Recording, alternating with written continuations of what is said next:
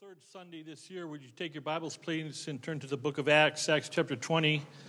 Acts chapter 20, we'd like to read responsibly this morning the last half of the chapter, beginning in verse number 26 to verse number 38. Allow me to read verse 26, and I will read the succeeding even numbered verses. Would you please begin reading with me in unison verse 27, along with the succeeding odd numbered verses through the end of the chapter?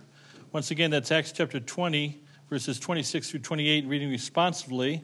And as our custom and tradition is in respect to the reading of the Word of God, if you're able to stand once again, I invite you to stand. Acts chapter 20, verses 26 through 38, reading responsively. Wherefore I take, to, take you to record this day that I am pure from the blood of all men. For I have not shunned to declare unto you all the counsel of God. Take heed, therefore, unto yourselves and to all the flock over the which the Holy Ghost hath made you overseers, to feed the church of God, which he hath purchased with his own blood. For I know this, that after my departing shall grievous wolves enter in among you, not sparing the flock. Also of your own selves shall men arise, speaking perverse things to draw away disciples after them. Therefore, watch and remember that by the space of three years I ceased not to warn every one night and day with tears. And now, brethren, I commend you to God and to the word of his grace, which is able to build you up and to give you an inheritance among all them which are sanctified. I have coveted no man's silver or gold or apparel. Yea, ye yourselves know that these hands have ministered unto my necessities and to them that were with me. I have showed you all things, how that so laboring ye ought to support the weak, and to remember the words of the Lord Jesus, how he said, It is more blessed to give than to receive. And when he had thus spoken, he kneeled down and prayed with them all.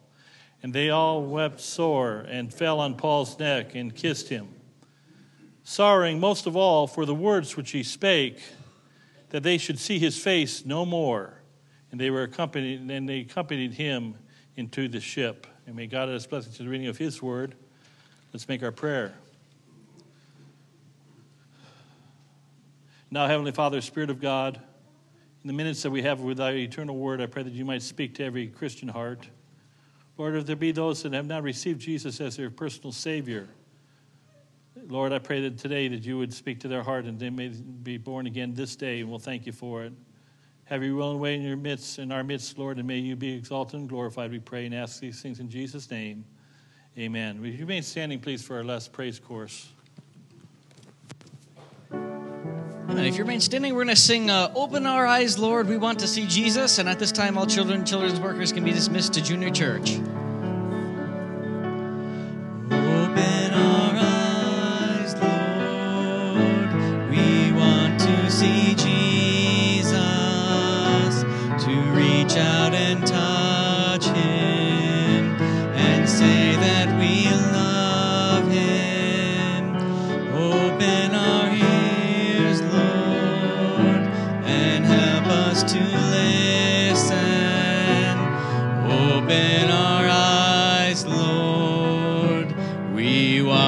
See Jesus. And you may be seated. Thank you, Sherry. Thank you, Eric.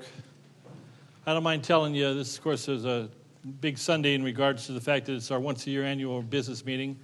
Look forward to that day when uh, this is for you old timers to know our Baptist tradition, as Brother Sadler called it this morning, which is fine. But I look forward to getting back to a choir. Like we haven't had a choir for several weeks, of course, and we want to have a choir again. And I like special music and look forward to that as well. And so we didn't have either of that this morning, and uh, hopefully in, in, a short period of time from now that'll change, and we'll look forward to uh, the warm up before the message in, from God's Word. Acts chapter 20 this morning. Our theme verse for 2020, of course, is Acts 20 and verse 20. And how I kept back nothing that was profitable unto you, but have showed you and have taught you publicly and from house to house. We're talking about sharpening our focus in 2020.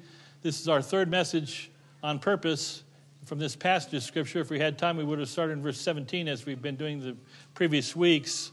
But Paul is speaking to his, he's giving his farewell address to the elders at Ephesus.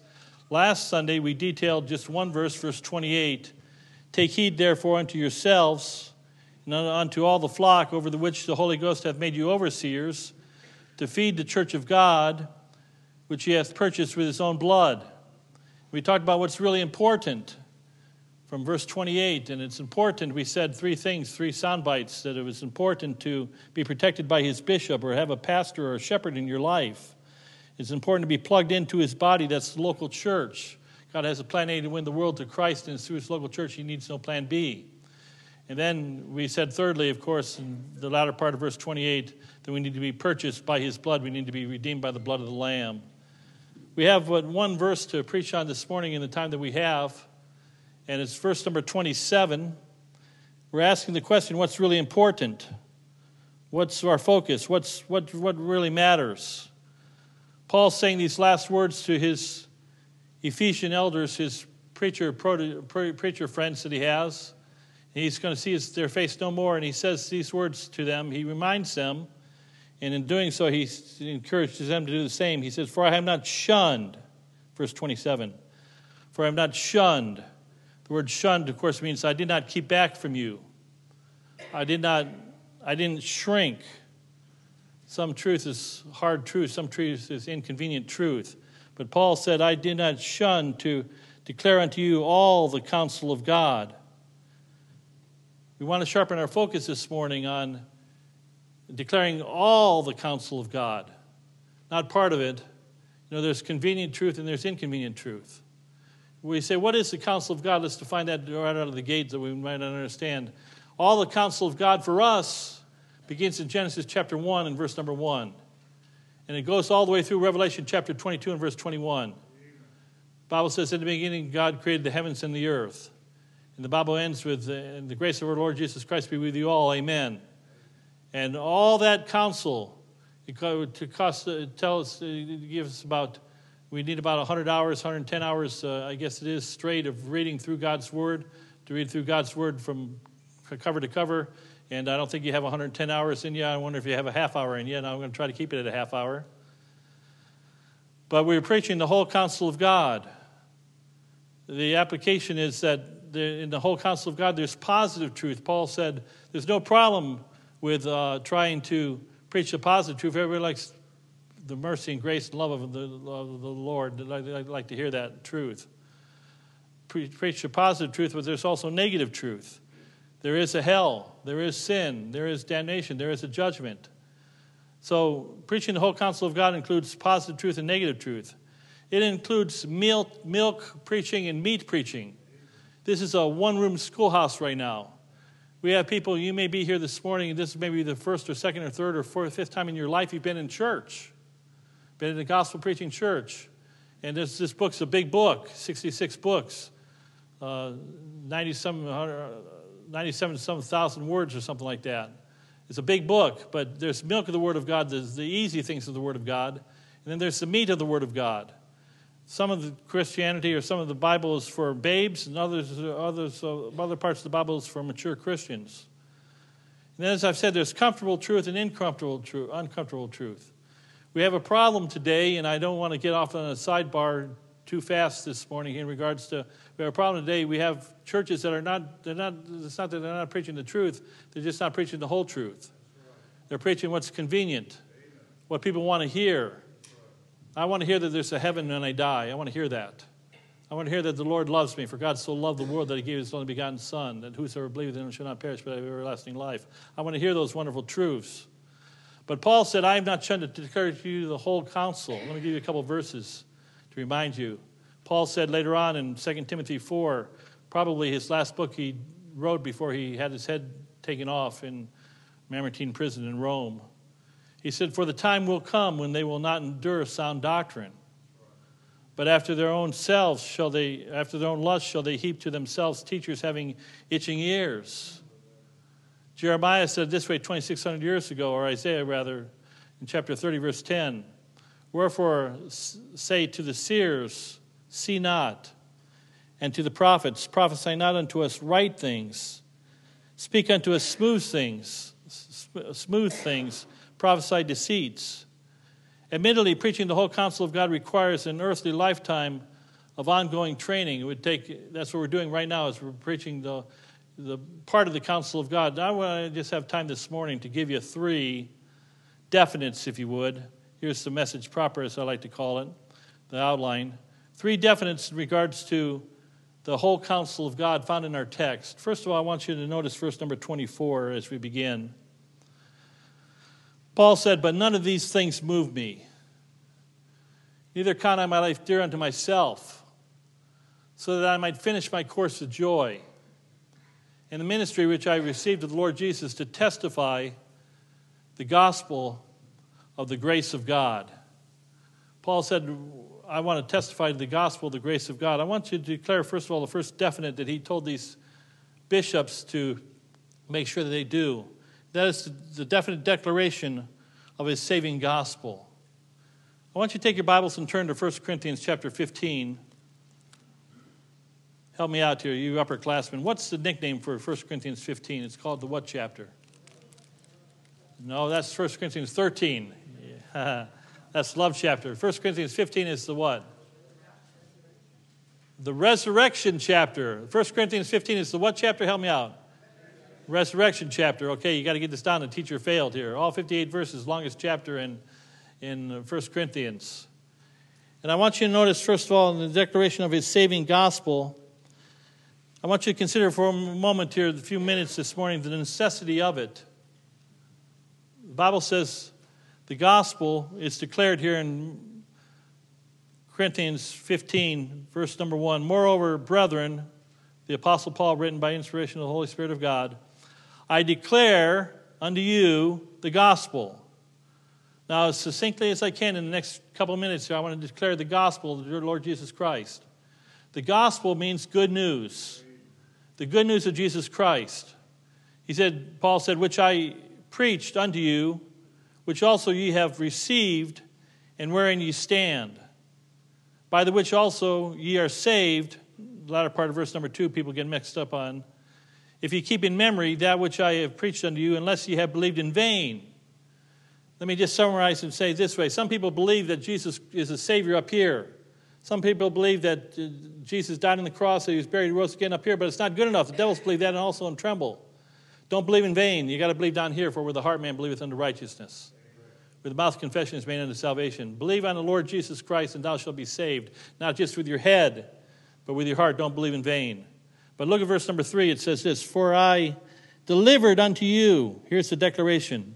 First of all, here's the order that which also I received, how that Christ died, notice, for our sins, how that he was uh, according to the scriptures, not according to the Baptists, but according to the scriptures, and that he was buried, and that he rose again the third day according to the scriptures. The gospel is the necessity in believing in the death, burial, and resurrection of Jesus Christ.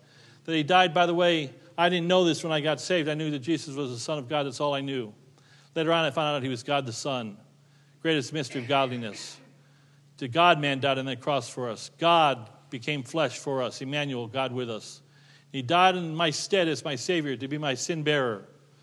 Paul said in Romans chapter 3 verse 26 to declare I say at this time his righteousness that he might be the just and justifier of him which believeth in Jesus.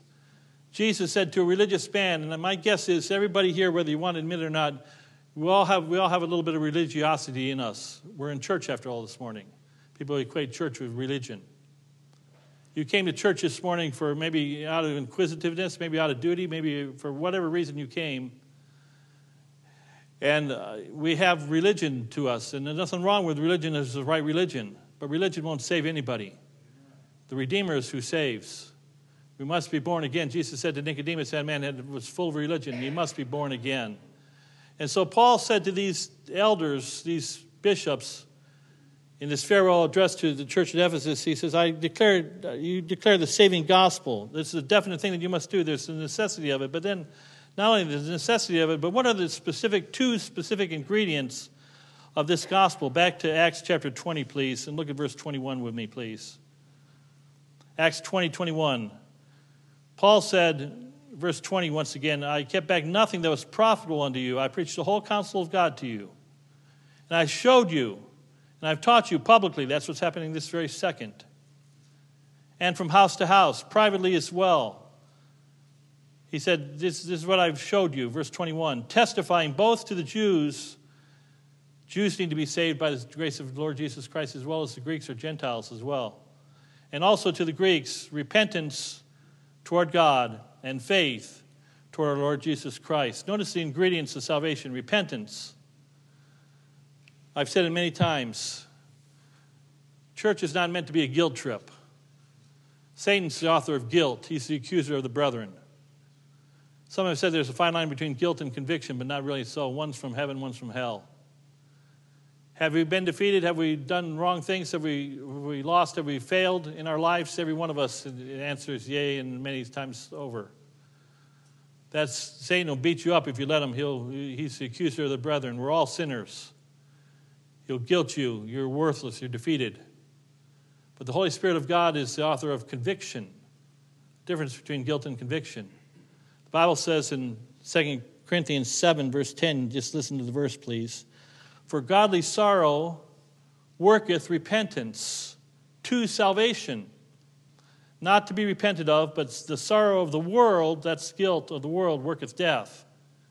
You see, salvation is repentance toward God and faith toward our Lord Jesus Christ. What do we repent of? We repent of the false idea that we're good enough to go to heaven on our own. We repent of the idea that our good works will get us to heaven. We repent and we admit that we are lost. We are a sinner. We are undone. I once was lost, John Newton wrote, but now I'm found, was, uh, uh, but now I'm saved. Was lost, but now I'm found. Amazing grace. So we had this repentance, but then faith towards our Lord Jesus Christ, a placed faith, a settled faith in Jesus Christ, and in Christ the solid rock I stand. All the ground is sinking sand. I'm going to heaven for one reason, one reason only Jesus Christ, and that's why I'm going to heaven. I'm going to heaven because I received him as my Savior, because he convicted me of my sin. His Spirit convicted me of my sin. And I called upon the Lord Jesus Christ. The Bible says, For whosoever shall call upon the Lord, that's the Lord Jesus, shall be saved. And so Paul said to these Ephesian elders, and I say to you, to our church 2,000 years later, we need to declare what God declares. We need to declare the counsel of God, beginning with this sound gospel, this gospel that's the saving gospel the necessity of it, the ingredients of it. But thirdly, verse 26, back to our text. Paul said these words. These words make me shudder when I read them because I'm, I failed so drastically. Paul could say honestly, Wherefore I take to you to record this day that I am pure from the blood of all men. Paul said, he used the you that don't know your cross reference in the Old Testament, Ezekiel 3 and Ezekiel 18 about the watchman. It's, we're sitting and we're called to warn people. Flee from the wrath to come. We're called to tell people that there's salvation in Christ alone. Paul said, I'm, I've not shunned, it. I'm pure from the blood of all men. I have no man's blood on my, hand, my hands. I've told everybody. I can't say that, Brother McGee. I can't say that a thousand times over. I've had many opportunities to witness and tell people, maybe just give a simple gospel track or tell people about Christ, and I've, I haven't done it. I've got a lot of blood on my hands. I think most Christians in this room, if you admit, you'd probably say guilty as well. And, but I want you to know this, this mandate to proclaim the gospel, this mandate to proclaim it. There's only one gospel that saves, according to Galatians chapter 1. There's no other gospel. Mark chapter 16, verse 15. We're two months away from our, by the way, our missionary conference. I've, I've said this for 35 years or 34 years. It's our most important conference of our entire year. It's also one of our least attended conferences of the entire year. Because people think we're talking about M O N E Y when we're talking about M I S S I O N S. And we're talking about salvation. We're not talking about the, the, our savings accounts. But those lights on the back table, back wall there, of course, on that world map, they represent our missionaries that we help support, and we're throwing out the lifeline. There's a mandate. The Lord said in Mark chapter 16, He said, Go ye into all the world and preach the gospel to every creature. It's the mission of the church. Mission of a Christian individual is Paul's words in 1 Corinthians 9:16. Woe is unto me if I preach not the gospel. We're called to preach the good news of Jesus Christ. We're called to tell people that Jesus saves. And Bible says in Romans chapter 10, how shall the faith comes by hearing, and hearing by the word of God? But how shall they hear without a preacher? And how shall they preach except they be sent? Somebody's got to send. How many here have been to Australia? Anybody been to Australia? A couple of people. Oh, yes, that's right. Now, Catherine's been to Australia. I remember that. She lived in Australia for several years. I forgot about that. Bad illustration. I should have asked if you've been to China. Maybe some of you have been to China. Anybody been to China? Or having fun? You don't want to go to Wuhan province right now, I promise you that one. But uh, we can't go to these places, but we can send missionaries. God gave us a mandate to go into all the world and preach the gospel to every creature. And so we have this declaration of a saving gospel and the necessity of it, the ingredients of it, the mandate of it. But then back to his text, these final words of the Apostle Paul to these Ephesian elders that he ministered with for over for three years in the city of Ephesus in Asia Minor, and what we know of today is Turkey, of course. And I want you to notice, secondly, I want you to notice verse 24 again. But none of these things move me, neither count I my life dear unto myself, so that I might finish my course with joy. And the ministry which I received of the Lord Jesus to testify of the gospel of the grace of God. There's not only the declaration of his saving gospel, but secondly, there's the the declaration of our soon going. Of our soon going. Paul only lived to be somewhere between 62 and 67 years of age. David said, I go the way of all the earth. We talk about David 3,000 years later, but David only lived to be 73 or thereabouts, 72. We're here today, we're gone tomorrow. There's the surety of our soon going, the guarantee of our soon going, the surety of our soon going. It is appointed unto man once to die. You say, well, we all die because that's humanity, that's human nature. No, we die because the Bible says the wages of sin is death. It's appointed unto man once to die, but after this, judgment. Just as soon. No, none of us know really personally, experientially about dying because we're all alive still. We've seen many people that died, and we know many people that have died, but it hasn't, it hasn't hit us yet. So we haven't personally experienced it. We haven't personally experienced death because it hasn't come to us. We haven't personally experienced the, the, the judgment, but there will be a judgment. The Bible says every knee shall bow and every tongue shall confess that Jesus Christ is Lord. There's the surety of death. Brother Bob Ross, uh, one of our members of our church, I think he's away this week down south, I think, and he has at his car dealership. Many of you have seen the sign, life is sure, or life is short, death is sure. Sin is the problem, Christ is the cure. You see, life is short. It's, there's a surety of death. None of us are getting out of this world alive. It seems every week, every week without fail, I've, I hear some several people that died. We had in the 815 service that are just our small 20 people or so, whatever came to the 815 service. Betty Slaniker was in our service from North Carolina. She's heading back uh, to North Carolina. She uh, works on the bus ministry at her church. A four year old died on Friday and uh, four years old. Death comes to all, whether you're four or 40 or 100. There's a surety of it. Then there's the soonness of it. Paul knew that he, they'd see his face no more, and he was on his journey. He was going to go to Jerusalem, and then Jerusalem would lead him to Rome, and Rome would lead him to his beheading. And the Agabus, the preacher, the prophet, even prophesied that bad things would happen if he followed that course, and that's exactly what happened. He followed anyhow. But there's the soonness of our soon going. You know, I Bible Jesus said it this way, Luke 21, 28, and when you see all these things begin to come to pass, we'll talk about all these things in a few moments here. Then look up and lift up your head, for your redemption draweth nigh. We looked at it last week. I'll say it again. Our life is but a vapor. We're here today and gone tomorrow. Most of us in this room, and I'm, pre, I'm painting with a broad brush right now, most of us are nearer to our death day than we are to our birthday. Most of us have a lot less life than we've already lived. Most of us, not all of us. Some of you have more life to live than you've already lived, earthly life. But there's the declaration of our soon going. Paul was probably at least in his 50s when he wrote these words. middle 50s, and he had just about a few more years to live, maybe 10 or 12 year more years before he would have his earthly demise. There's the surety of our soon going, there's the soonness of our soon going, but then I want you to consider in Paul's case, Paul said in Philippians 1:21, he said, "For me to for for me to live is Christ, and to die is, do you know what? Gain." I want you to consider for a few moments. Let me slow down because I enjoy this part here of this whole counsel of God. The satisfaction by it. This world's not our home, we're just passing through. Our treasures are laid up somewhere beyond the blue. The angels beckon me from heaven's open door, and I can't feel at home in this world anymore.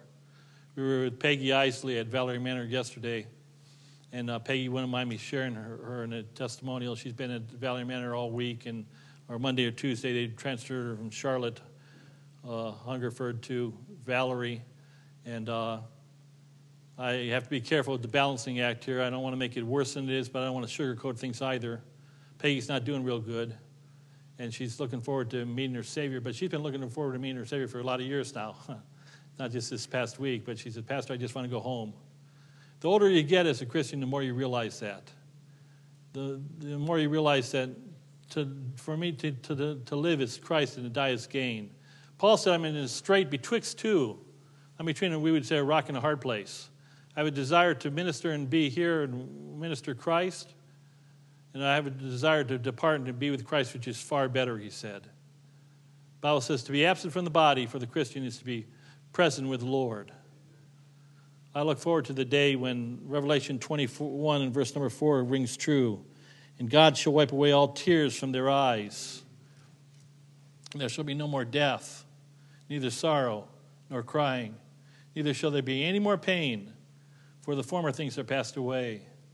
You see, for the child of God, back to the resurrection chapter, 1 Corinthians 15, O death, where is thy sting? O grave, where is thy victory? For the sting of death is sin, and the strength of sin is law. But thanks be to Jesus, thanks be to God through Jesus Christ our Lord. Therefore, be steadfast, unmovable, always abounding in the work of the Lord, for as much as you know that your labor is not in vain in the Lord. Paul said, in regards to our soon going, he said, uh, You're going to see my face no more. They wept, they fell on his neck and kissed him, kissed him, the Bible says, verse 37. They sorrowed most of all for the words that he spake, that they should see his face no more. One day there'll be a homegoing for the child of God, and one day for the non child of God, there'll be a, a death as well. There's a surety of your death, there's a soonness of it. But for the child of God, there's a satisfaction by it. Once we get on the heaven's shore, we'll say, why, why were we, what were we worried about? What were we, why, why, why were we nervous about this here? This is great every day, forever and ever and ever, in a place called heaven. Surely goodness and mercy shall follow me all the days of my life, and I will dwell in the house of the Lord forever. Well, you just start thinking about that, you just pause. We can't even comprehend that forever. The satisfaction by it. But thirdly, back to our text, Three definites, according to this text, just part of the whole counsel of God. There's the declaration of his saving gospel. There's the declaration of his soon of our soon going. But then I want you to notice verse 31, it says, Paul said these words, just one word that will suffice it really. It's the word, second word, therefore watch. Watch and remember that by the space of three years I cease not to teach, cease not to warn everyone night and day with tears in almost every one of Paul's epistles, Paul told the Thessalonians, he said, to wait for his son from heaven. He always spoke about the blessed hope in Titus 2, verse number 13, uh, looking for that blessed hope in the glorious appearing of the great God and our Savior, Jesus Christ. There's a declaration of his soon coming. And I just interject now this morning here it's amazing to me. This is preacher speak now for a moment here. This is what's happening in my world, my so called clergy world, that I don't even like to be necessarily a part of that world, but I am. A lot of different clergy out there, a lot of different Christian pastors out there, and I use the word loosely. A lot of different Christian churches, and I'm using the word loosely. We don't all believe the same things. We claim that we're all Christians, but I'm, I'm afraid not so much, many of them.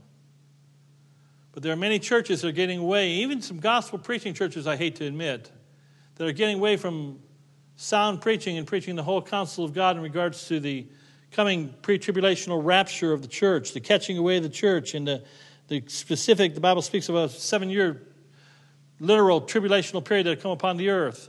They stay away from these words because it sounds so audacious, it's, it's controversial. People might think we're crazy, but I want you to turn, if you would please, quickly.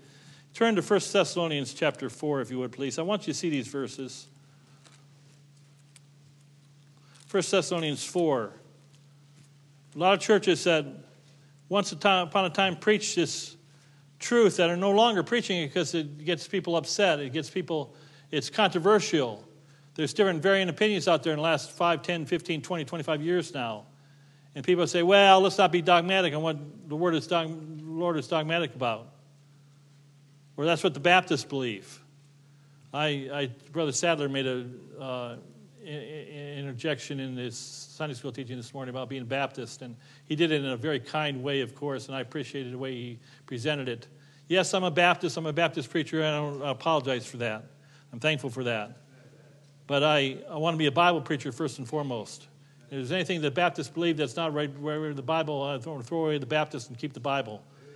And I want to be true to the Word of God. It just so happens that, painting with a broad brush, that Baptists by and large, not all, but many try to hold to the preaching of the Word of God. And so, what I'm sharing with you is not Baptist doctrine, it's Bible doctrine. I want to show you what God's Word says. 1 Thessalonians 4, there's five things that this soon coming of the Lord Jesus Christ involves. It involves, first of all, clouds. You say, what do you mean by clouds? Well, let's read the text.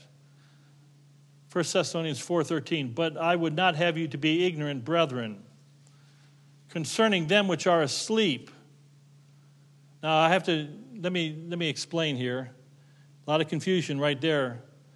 Bible says that when we die that our body goes to the earth our body goes to the ground. But our spirit the Bible says to be absent from the body is to be present with the Lord. Christians their soul the moment they die they go to heaven the very second they die, but their body stays here on earth. There's a faith factor involved in that as well. But he speaks about those that are in the graves. Their body, they don't have a, they have spirit bodies. They don't have a, they don't have a physical body, as a, a, a sanctified body in heaven yet. They, their, their, their bodies are in the grave, but their souls with the Lord. See, how do you know that? Well, the, the scriptures interpret itself as we keep, if we keep reading. He says that you, concerning them which are asleep, that you sorrow not, even as others which have no hope. A lot of people in this world have no hope. Let's be real, the evolutionist has no hope. We're just part of Mother Nature, after all. When you go back to, when you die, you go back, you're six foot under at best, and that's it, you're, you're gone.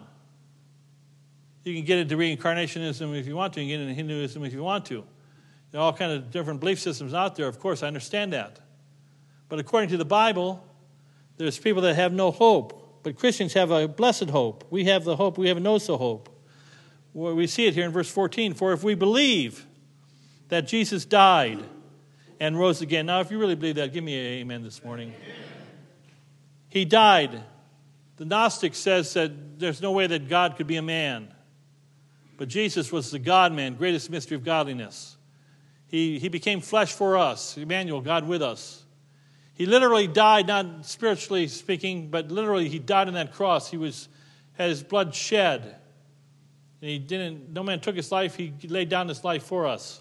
But he died on the cross, then three days later, he literally, not like the Jehovah false witnesses teach, that just from a spirit, spiritually he rose, but no, he literally rose from the grave. The Bible says, if we believe that Jesus died and rose again, even so, them also which sleep in Jesus will God bring with him. Notice that these sleeping saints, their body is on earth, their body's in the grave, but their, their spirit is with the Lord because they come with the Lord. For this we say unto you, this is again for the third time, I want to make this very clear. This is not Baptist doctrine. This has been believed before there were people who called themselves Baptist. This is Bible doctrine. This is, this is by the word of the Lord. For this we say unto you by the word of the Lord that, that, that we which are alive, that's you and me as far as I can tell right now, and remain unto what? The coming of the Lord shall not prevent them, or not Old English, King James English there, precede them which are asleep.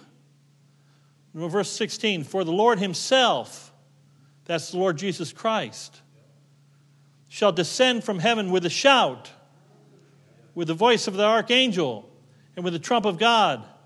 And the dead in Christ, there it is, shall rise first.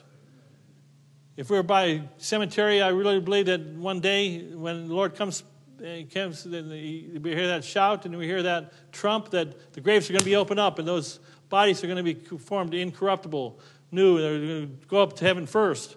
I don't know how many seconds or how many nanoseconds or minutes it'll be between them going and us going, but the Bible says, it goes on to say these words For the Lord Himself, uh, or pardon me, verse 17, then, then we which are alive and remain shall be caught up. Don't let the tomfooleries fool you and say, well, you don't find the word rapture in the Bible. Well, yeah, that's very profound. You don't find the word rapture, you don't find the word Trinity in the Bible either, but it's there. Word, the word rapture, there, word the, in the, the Latin language there, the, the word caught up is the word rapturo, where obviously we get our word rapture from. It's the catching away. Then we which are alive and remain shall be caught up together with them in the clouds. There's the clouds. To meet the Lord in the air, and so shall we ever be with the Lord.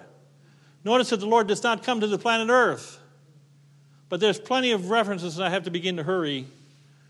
We could cross reference where we see that the Lord will come to the Mount of Olives. I've stood on the Mount of Olives. I've walked down the Mount of Olives, down to the, the base of where the Garden of Gethsemane is, and up the hillside, up to the Mount, Temple Mount, as it's called. You can walk it in a, if you got a half hour. It doesn't take long.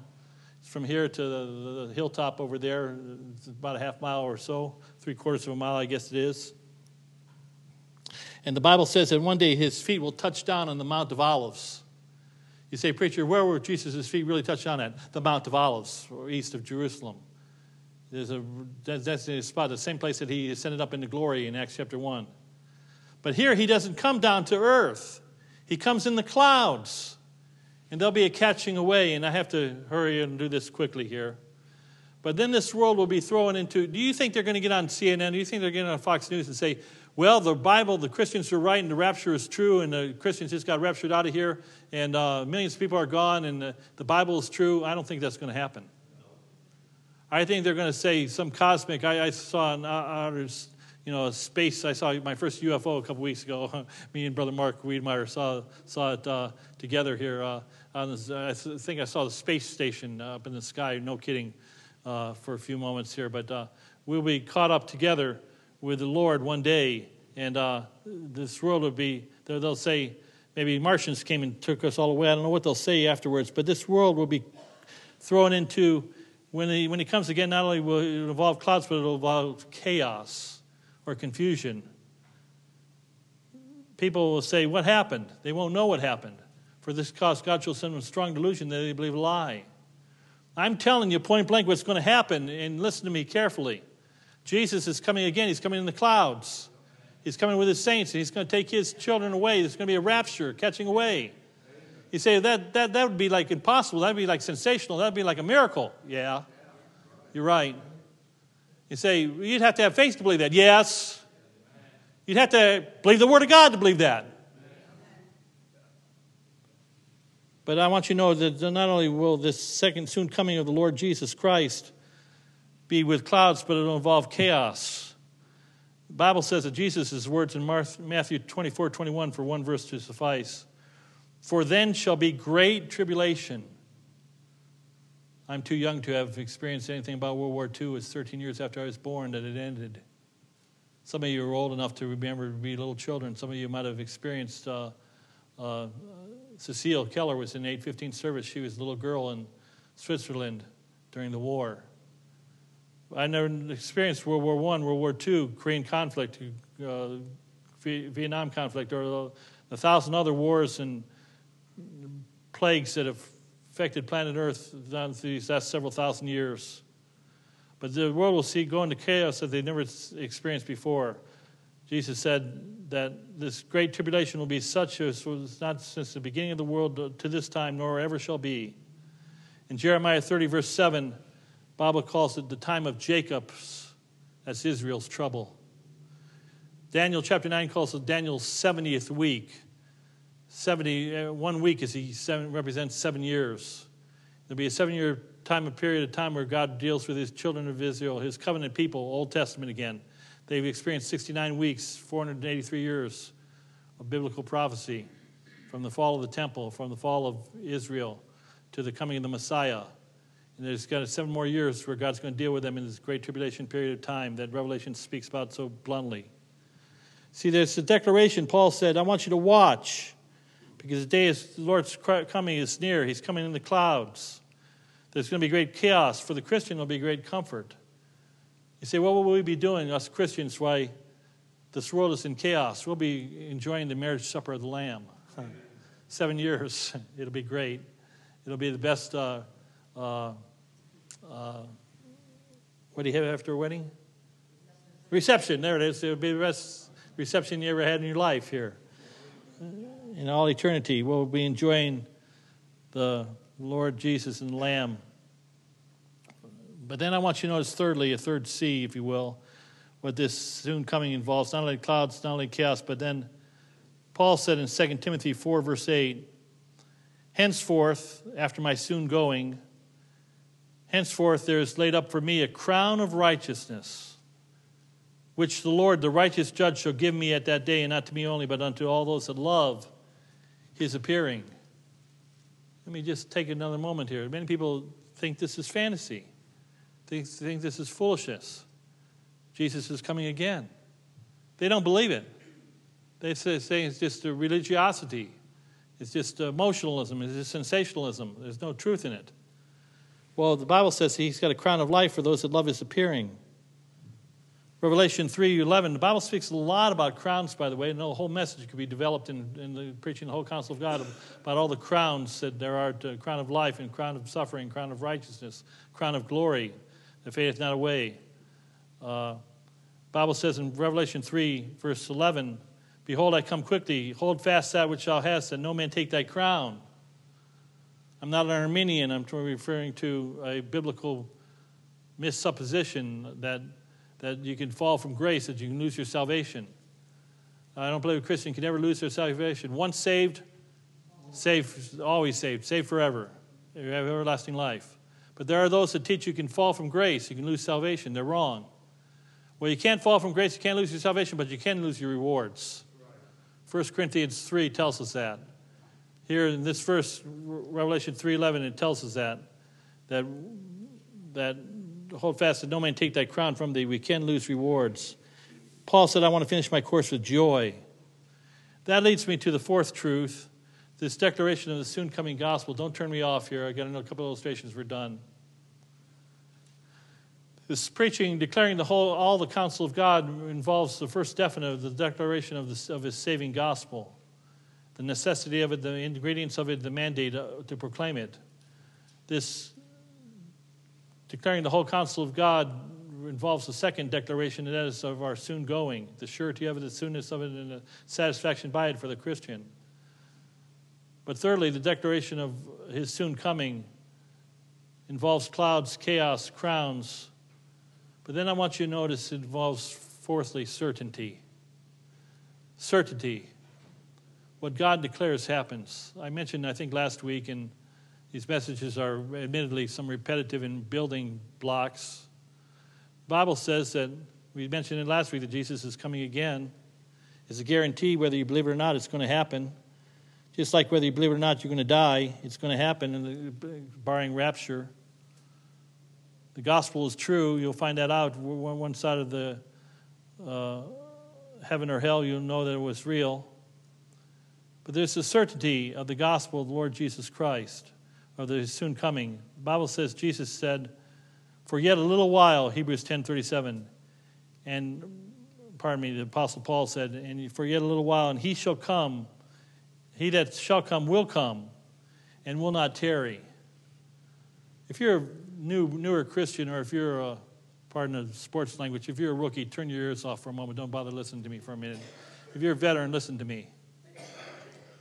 I've been doing this church thing for a long time now. When I was a middle teenager, about 16 years of age, God got a hold of my heart. I started coming to church every time the doors were opened. I was going to go in the Marines, you Marines, because all real men went in the Marines in my teenage mind. And then I was going to become a draftsman. The kids don't even have a clue what a draftsman even is. And I'm glad I didn't become a draftsman. It's out of date now. It's called CAD CAM now for the last three years. But I, I went to church, and I remember hearing one particular old preacher that got up and preached that Jesus was coming again. It was 1974, thereabouts, 1973. Vietnam War had just been winding down. I was still in high school, and the world was in tumult and chaos, it seemed like. And he said, he says, I don't see how the Lord can't come back before the year 2000. And I remember saying to myself, man, I'm going to be an old man in 2000. I'm going to be like 41 years old. I'll be like in the grave, one foot in the grave by then. I'll never see 2000. Lord I'll never come back before. I, I read 19, George Orwell's 1984 book. I said, we're not going to get to 1984, let alone 2000. And I began to say, and I heard all these preaching messages on the Lord's coming. And I preached dozens and dozens and dozens of messages, scores of messages, and the several thousand messages I preached on the second coming of Christ. Here we are. It's 2020. I've been preaching this for 45 years, and the Lord still hasn't come back. I'm like, Lord, come on, I'm waiting for you. I don't want to go by way of Jordan, I want to go by way of rapture. I don't want to have to suffer death. None of us really do. But there's a certainty, the Lord says He's coming again. Frank Garlock wrote the words to maybe today. I've had the privilege of meeting Frank Garlock once upon a time. He's still alive, he's in his 90s. Oh, I didn't have my book ready. 123. Get your hymn book if you would, please. I'm not done with the message yet. Hold on, I'm almost done. I'm wrapping up. Plane's coming down for the landing. It's almost on the tarmac. Hold on. 123. We haven't finished our outline yet, have we? So hang tight. Frank Garlock, I think he's in his early 90s now. He's a prolific songwriter, lives in South Carolina, written, I'm sure, hundreds of songs. This is one of his more famous songs. Maybe today. Maybe today my Lord will come. It may be soon. It could be morning, night, or noon. Till then, I'll watch and work and pray. When he comes, I'll go home, there to stay. Maybe today my Lord will come for me. Maybe today, my Savior, I shall see. Maybe today, from sin I shall be free. Jesus will come, and I will go home. It may be today. Verse 2 says, My Lord will come. I know not when. I would have thought he'd come already by now. Uh, just, just a quick sidebar. I remember after 9 11, somebody was talking about 9 11 just the other day, last week or so. And boy, I remember how churches got on fire and Christians got on fire, and world America had revival for about a month. Then we went back to our own ways. We forgot about God. We, we turned to God in our need, and then we turned to our military in our might. And we said, well, we'll lick these terrorists, no problem at all. And we got puffed up with pride. We forgot about the Lord. Well, we thought the Lord was coming back soon, and now we forgot about it. Almost 20 years have passed since then maybe verse number two he'll, he'll come again with eager eyes i look for him in his presence new joy will begin verse 3 we'll sing his praise forevermore when we have entered heaven's door redeemed from all our sin and strife then we'll know perfect love endless life maybe today my lord will come for me maybe today my savior i shall see maybe today from sin i shall be free Jesus will come, and I will go home. It may be today. There's a declaration of his soon coming. It involves clouds. It involves chaos for many, comfort for some. It involves crowns, crowns to be won, crowns to be cast at his feet, or crowns to be lost. It involves a certainty. Nevertheless, the Lord will come. So, what do we learn in regards to Acts 20, verse 27? For I am not shunned to declare unto you all the counsel of God, Paul said we learned that in 2020, today, the fact that He is coming and I am going. Now, we're all going one way or another. We're either going by death or we're going by rapture. We're going by going lost. We're going to die and be separated from God in a place called hell. That's very inconvenient truth, I know, very hard truth. Or we can be saved by receiving Christ as Savior. It's amazing to me how many people have a wait and see attitude. Well, you may be right, you may be wrong, I'm not sure. I'll just wait and find out. Don't wait. Now is behold, now is the accepted time. Behold, now is the day of salvation. Now is the day to be saved. Why there's still time. Well, it's not thyself for tomorrow, for other knows not what a day may bring forth. Today can be your day of salvation if you call upon the Lord. You can be saved today. So in 2020, may I sharpen my focus on the fact that He is coming. And I'm going, so today, may I be preparing. Amos 4:12 simply says, "Prepare to meet thy God, O Israel." Prepare to meet thy God. One day we shall stand before him, every knee shall bow, and we will be appointed unto man what's appointed unto man who wants to die, but after this, the judgment. I thank God that there's a Savior that we can go to that can plead our case. He's our great advocate, our great Savior, and He'll plead our case. Everyone that's received Jesus as our Savior, we hear those words, well, enter thou into the joy of the Lord. We'll be saved by his, be, we're saved by His blood. Thank the Lord for that. Let's bow for prayer. Heavenly Father, Lord, we thank you for your truth of your word. We thank you, Lord, that there's a precious gospel that's been proclaimed, and we're to proclaim it a saving gospel. It can save men from the uttermost of our greatest sins. Save us eternally in a place called heaven. Deliver us from hell and take us to heaven. I thank you for the, the truth, Lord, of the soon going, that we're here today and we're gone tomorrow. There's a satisfaction for that in the Christian, Lord, to be absent from the body, to be present with the Lord, to die, to die is gain. But Lord, to those that are not in Christ, Lord, it should be death should be a feared day. Lord, it doesn't have to be that way, though. Lord, you, we know that there's a declaration of your soon coming. You said over and over again, three times in Revelation 22, Behold, I come quickly. Behold, I come quickly. Surely I come quickly. Lord, it's been many years and you haven't come yet. But Lord, you said you will not tarry in your coming, that you will come as you said you would.